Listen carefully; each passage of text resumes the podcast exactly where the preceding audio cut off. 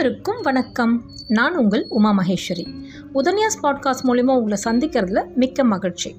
நம்ம கேட்டுட்ருக்கிறது எழுத்து சித்தர் திரு பாலகுமாரன் அவர்கள் எழுதிய உடையார் நாவல். போன நாற்பத்தி எட்டாவது அத்தியாயத்தில் தான் எத்தனை விஷயங்களை நம்ம பார்த்துருக்கோம்? இந்த ஒரு ஒரு விஷயத்தையும் மனசில் அசை போடும் பொழுது நிறைய லெசன்ஸ் நம்ம தெரிஞ்சுக்க வேண்டியது இருக்குது அந்த மாதிரி இருக்கிற சில பாயிண்டர்ஸை மட்டும் நம்ம இப்போ பார்க்கலாம். கரூர் தேவர் சொல்கிறாரு ராஜராஜர் கிட்ட இந்த வேலையை ஆரம்பிக்கிறதுக்கு முன்னாடி நீ உன்னுடைய மூதாதையர்களை மனசில் நினச்சிக்கோ ராஜராஜா அப்படிங்கிறாரு. மூதாதையர்கள்னு சொல்லும் பொழுது உனக்கு தெரிந்த விஜயாலய சோழன் வரைக்கும் இல்லை அதுக்கும் முன்னாடி கூட இருந்த அந்த கரிகால சோழர்கள் அந்த பரம்பரையில் வந்தவங்க எல்லாரையும் உனக்கு தெரிஞ்சவங்க தெரியாதவங்க எல்லாரையும் உன் மனசில் நினச்சிக்கோ. அந்த காலகட்டத்தில் வாழ்ந்த அந்த மந்திரிமார்கள் அந்த சேனாதிபதிகள் ஏன்னா அவங்கெல்லாம் இருந்ததுனால தான் இன்றைக்கி நீ வந்திருக்க அதை நினச்சிக்கோ அப்படின்னு. இதுலேருந்து நமக்கு ஒரு லெசன் என்னென்னா இன்றைக்கி நம்ம நல்லா வாழ்ந்துட்டுருக்கோம். நம்ம இப்படி இருக்கிறதுக்கு காரணமான நம்மளுடைய மூதாதையர்கள் அவங்கள நம்ம மனசில் எப்போவுமே நினைக்கணும் அப்படிங்கிறது ஒரு லெசன் அடுத்த பாயிண்ட்டை நம்ம யோசிச்சோன்னா கரூர் தேவர் சொல்கிறாரு மக்கள் கூடி வாழ்கிற இயல்புடையவங்க. அவங்கள சேர்த்துட்டு நம்ம ஒரு வேலையை செய்யணும். இது நீ பண்ணுற அப்படின்ற அந்த மமதையோ அகந்தையோ அந்த ஈகோவோ உனக்கு வரக்கூடாது அப்படிங்கிறாரு. நீ கட்டக்கூடிய இந்த பெரும் கோவில் காலத்துக்கும் நிலைச்சிருக்கும். தமிழர்களாக பிறந்த ஒவ்வொருத்தருக்கும் ஒரு முறையேனும் உன்னோட பேர் சொல்லாமல் இருக்க மாட்டாங்க. இதுக்கு நான் உறுதி கூறுறேன் அப்படிங்கிறாரு. என்ன ஒரு தீட்சண்யம் இல்லை உண்மைதானே? இன்னைக்கு ஆயிரம் ஆண்டுகள் கழிச்சோம் நம்ம இதை பற்றி இன்னும் பெருமையாக சுவாரஸ்யமாக படிச்சிட்டு இருக்கோம் அப்படின்னா அன்னைக்கு அவர் சொன்னவர் எவ்வளோ பெரிய சித்த புருஷர் அவர். இப்படி ஒரு குரு கிடைக்கிறது வாழ்க்கையில் மிகப்பெரிய கொடுப்பினை. அந்த வகையில் பார்த்தீங்கன்னா நானும் ரொம்பவே கொடுத்து வச்சவ அப்படின்னு நினைக்கிறேன். என்னுடைய குரு டாக்டர் ஜான் பி. நாயகம் இதே மாதிரி பல இடங்களில் எங்களை ரொம்ப அழகாக வழி நடத்திட்டு போகிறாரு இந்த தருணத்தில் அவருக்கு என்னுடைய மானசீகமான ஒரு நன்றியும் நான் தெரிவிச்சுக்கிறேன். மன்னன் ராஜராஜனும் தன் குருவோட பேச்சு அப்படியே கேட்டு அதே மாதிரி கடவுளே இது என்னால் ஆகலை உன்னால் நீ உனக்கு செஞ்சுக்கிற அப்படின்னு அந்த ஒரு மனமுருக வேண்டுறாரு. எந்த ஒரு விஷயமும் கடவுள் நினைக்காம நடக்கிறதில்ல இல்லையா? அவன் அருளாலே அவன் தாள் வணங்கி அப்படின்னு சொல்லியிருக்காங்க. கடவுளை வணங்குறதுக்கு கூட அவருடைய அருள் இருக்கணும் அப்படின்னு சொல்லியிருக்காங்க. அடுத்ததாக நம்ம பார்க்கக்கூடிய இன்னொரு விஷயம் என்னன்னு கேட்டிங்கன்னா பெரும் தச்சருடைய மனைவிமார்கள் வரலையா? அது ஒரு சம்பிரதாயம் ஆயிற்றே அப்படின்னு கேட்குறாங்க அவங்க மனைவிங்களை பார்த்து பட்ட மகிழ்ச்சி ஒரு விண்ணப்பம் வைக்கிறாங்க. அதாவது உங்கள் கணவர் ரொம்ப பெரிய வேலையில் இறங்க போகிறாரு அவருடைய கான்சென்ட்ரேஷன் அங்கே இருக்கணும். நீங்கள் டிஸ்ட்ராக்ட் பண்ணிடாதீங்க. அவர் அங்கே கான்சென்ட்ரேட் பண்ணுறதுக்காக உங்களுடைய ஒத்துழைப்பை கொடுங்க அப்படின்னு. ஸோ வீட்டில் இருக்கிறவங்க ஒருத்தவரோட சக்ஸஸ்க்கு எந்த அளவுக்கு உறுதுணையாக இருப்பாங்கன்றது இந்த ஆக்ஷனில் புரியுது ஸோ பெண்களை எந்த அளவுக்கு ஒரு மரியாதையோடு ட்ரீட் பண்ணியிருக்காங்க அவங்களுடைய முக்கியத்துவத்தை எந்த அளவுக்கு புரிஞ்சிருக்காங்க அப்படின்னு இந்த ஒரு இடத்துல நம்ம தெரிஞ்சுக்க முடியுது. அடுத்ததாக படிக்கும் பொழுதே அப்படி மெய் சிலிர்த்து போன ஒரு விஷயம் பெருந்தச்சருடைய உதவியாளர்கள். உமாபதி தானுமாலியன் அண்ட் விஸ்வநாதன்.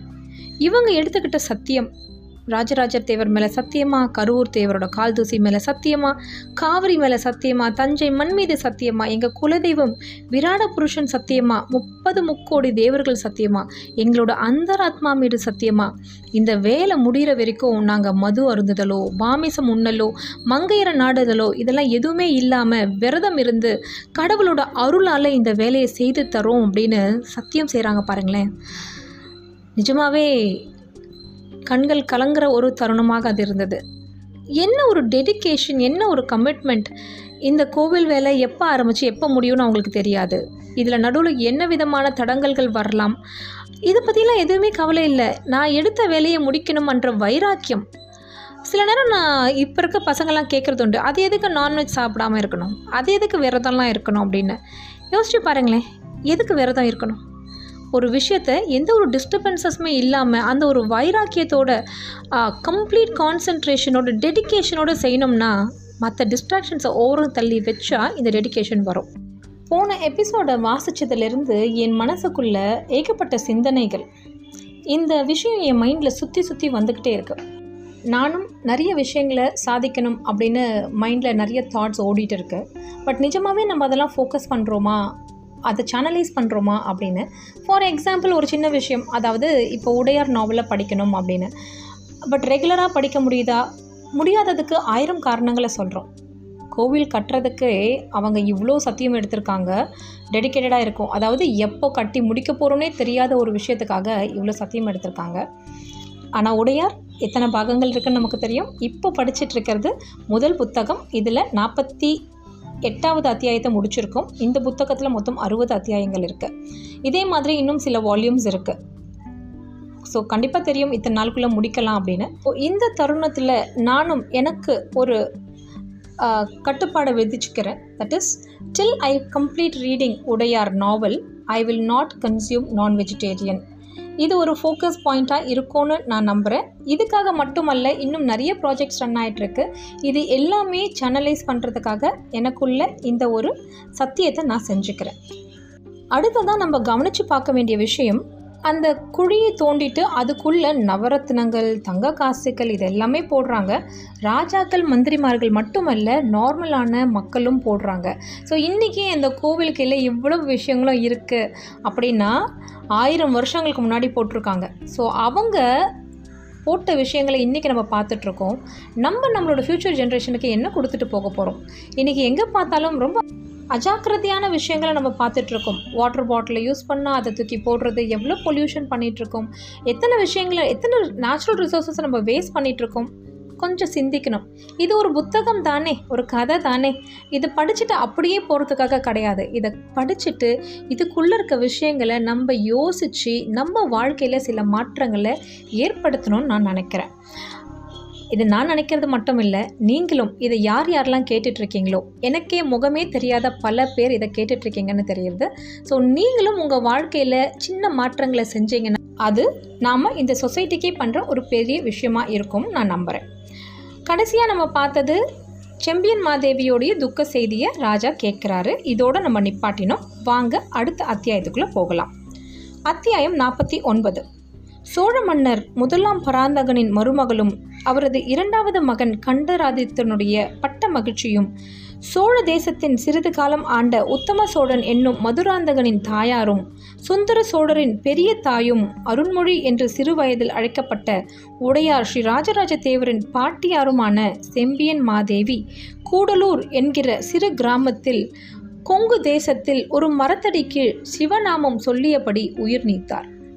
மாமன்னர் உடையார் ஸ்ரீ ராஜராஜ தேவர் தான் கட்டவிருக்கும் பிரகதீஸ்வரர் ஆலயத்திற்கு அடிக்கல் நாட்டிவிட்டு பிறகு இந்த செய்தியை கேள்விப்பட்டு வடமேற்கு நோக்கி சிறிய படையோடு ஈமைக்கிரியைகள் செய்ய போகிறார். அவரோடு பஞ்சவன் மாதேவியும் கரூர் தேவரும் பயணப்பட்டிருக்கிறார்கள். கேரளாந்தக பழுவேட்டையார் தலைமையில் தஞ்சை அரண்மனையும் நகரும் பாதுகாப்பாக இருக்கின்றன. அரசரோடு ஆறு அதிகாரிகள் குதிரைப்படையோடு பின்தொடர்ந்திருக்கிறார்கள்.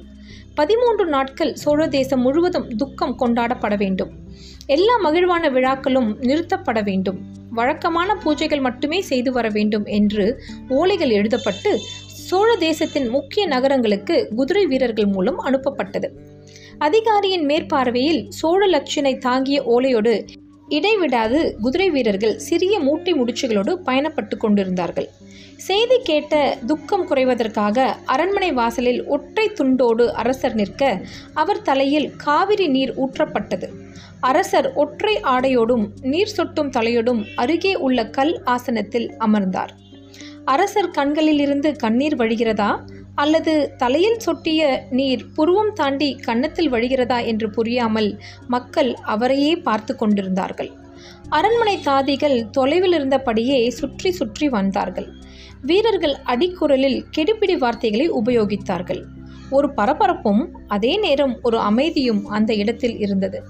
மாமன்னர் உடையார் ஸ்ரீ ராஜராஜ தேவர் செம்பியன் மாதேவியை தான் முதல் முதலில் சந்தித்தது எங்கே என்று நினைவுக்கு கொண்டு வர பிரயத்தனப்பட்டு கொண்டிருந்தார். இந்த தேசம் மதுராந்தகனுடையது தானே? வேறு யாருக்காவது இதில் உரிமை உண்டா? ஒரு அரச சபையில் நின்று கண்டராதத்தின் மனைவியான செம்பியன் மாதேவி சுந்தர சோழரை நோக்கி விரல் நீட்டி பேசியதுதான் முதலில் ஞாபகம் வந்தது. சபையில் சலசலப்பு ஏற்பட கைத்தட்டி செம்பியன் மாதேவியே அமைதியாக்கினார். என்ன? நான் பேசுவது உங்களுக்கு வியப்பை கொடுக்கிறதா? அல்லது வேதனையை கொடுக்கிறதா? என்ன இப்படி பேசுகிறாளே என்று வியக்கிறீர்களா? இப்படி பேசாவிட்டால் நாளை காலம் பேசும். அதனாலேயே நான் இப்பொழுது பேசுகிறேன். மறுபடியும் என் கேள்வியை உங்கள் முன் வைக்கிறேன். இந்த சோழ தேசம் யாருடையது? யார் அதற்கு மன்னராக வர வேண்டிய தகுதியுடையவர்? மதுராந்தகனா? ஆதித்த கரிகாலனா? சபை எனக்கு பதில் சொல்லியே ஆக வேண்டும். உங்கள் பதிலை பொறுத்து என் வாழ்க்கை திசை மாறும். சோழ தேசத்து பெண்கள் கூர்மையானவர்கள் கெட்டிக்காரர்கள் வாய் சொல்லில் வல்லவர்கள் ஆனால் செம்பியன் மாதேவியைப் போல பயமின்றி சபையில் எழுந்து பேசக்கூடியவர்கள் எவருமே இல்லை. குந்தவை நாச்சியார் என்றும் ஆழ்வார் என்றும் மக்களால் அழைக்கப்படும் தமக்கை அருகே இருக்க அருண்மொழி என்றழைக்கப்பட்ட இளைஞனான ராஜராஜர் செம்பியன் மாதேவியே பார்த்து கொண்டிருந்தார். பாட்டி கோபமாக இருக்கிறாரா? என தமக்கையே கேட்டார். இல்லை திமிராக இருக்கிறார் என்று குந்தவை பதில் சொன்னாள். திடீரென்று இந்த கேள்வியை எழுப்ப வேண்டிய அவசியம் என்ன? இப்பொழுது அரசு கட்டில் பற்றிய கேள்வி எதற்காக வந்தது? நான் நன்றாகத்தானே இருக்கிறேன்? நலமாகத்தானே வாழ்கிறேன்? தெளிவாகத்தானே அரசாட்சி நடத்துகிறேன்? ஏன் இந்த கேள்வியை எழுப்பினீர்கள் தாயே? என்று சுந்தர சோழர் கேட்க நான் தான் சொல்லிவிட்டேனே. இன்று நான் எழுப்பாவிட்டால் நாளை காலம் எழுப்பும் என்று மனிதர்கள் அனித்தியமானவர்கள். சுந்தர சோழருக்கு பிறகு இங்கு பட்டம் ஏற்கப் போவது யார் என்பது தெளிவாக தெரிய வேண்டிய நேரம் வந்துவிட்டது என்று நினைத்தேன். அதனால் கேள்வி கேட்கிறேன் என்றார் செம்பியன் மாதேவி. என் ஆட்சி காலம் முடிந்துவிட்டது என்று நினைக்கிறீர்களா? சுந்தர சோழர் கேட்டார். எது தொடங்கியதோ அது அழியும். எது ஆரம்பித்ததோ அது முடியும். உன் ஆட்சி காலம் என்று ஒன்று ஆரம்பித்தால் அதற்கு ஒரு முடிவும் இருக்கும் அல்லவா அந்த முடிவை நோக்கி நாம் நகர்ந்து கொண்டிருக்கும் பொழுது அடுத்தபடி என்ன என்று நாம் சிந்திக்க வேண்டாமா? செம்பியன் மாதேவி சொன்னார். என் முடிவு நோக்கி எது நகர்ந்து கொண்டிருக்கிறது? சுந்தர சோழர் சற்று கோபமாக கேட்டார். ஏன் கோபப்படுகிறாய் சுந்தர சோழா? வாரிசு பிரச்சனை ஒன்று இருக்கிறது என்பதை வசதியாக மறந்துவிட்டு ஆதித்த கரிகாலனை மட்டும் நான்கு திசைகளிலும் போருக்கு அனுப்பி கொண்டிருக்கிறாய். ஆதித்த கரிகாலன் ஒவ்வொரு முறையும் ஒவ்வொரு இடத்திலும் வெற்றி வாகை சூடிக்கொண்டு ஊருக்கு வந்து மாலை சுட்டி கொண்டிருக்கிறான். எல்லா போர்களிலும் வெற்றி பெற்றதாலேயே பாண்டியர்களை அடக்கிவிட்டதாலேயே மக்களுக்கு நடுவே கம்பீரமாகிவிட்டதாலேயே ஆதித்த கரிகாலன் அரசனாகிவிட முடியாது. ஆதித்த கரிகாலனுக்கு முன் மதுராந்தகன் இருக்கின்றான் என்பதை நீ மறந்துவிடக்கூடாது மதுராந்தகன் போர்களில் கலந்து கொள்ளாததாலேயே அவன் ஆட்சிக்கு தகுதியற்றவன் என்று எவரும் முடிவு செய்துவிடக்கூடாது சிவநெறி செல்வர்கள் பல பேர் இங்கு ஆண்டிருக்கிறார்கள். மதுராந்தகனின் தந்தை கண்டராதித்தரை விட ஒரு சிவநெறி செல்வர் இங்கு உண்டா?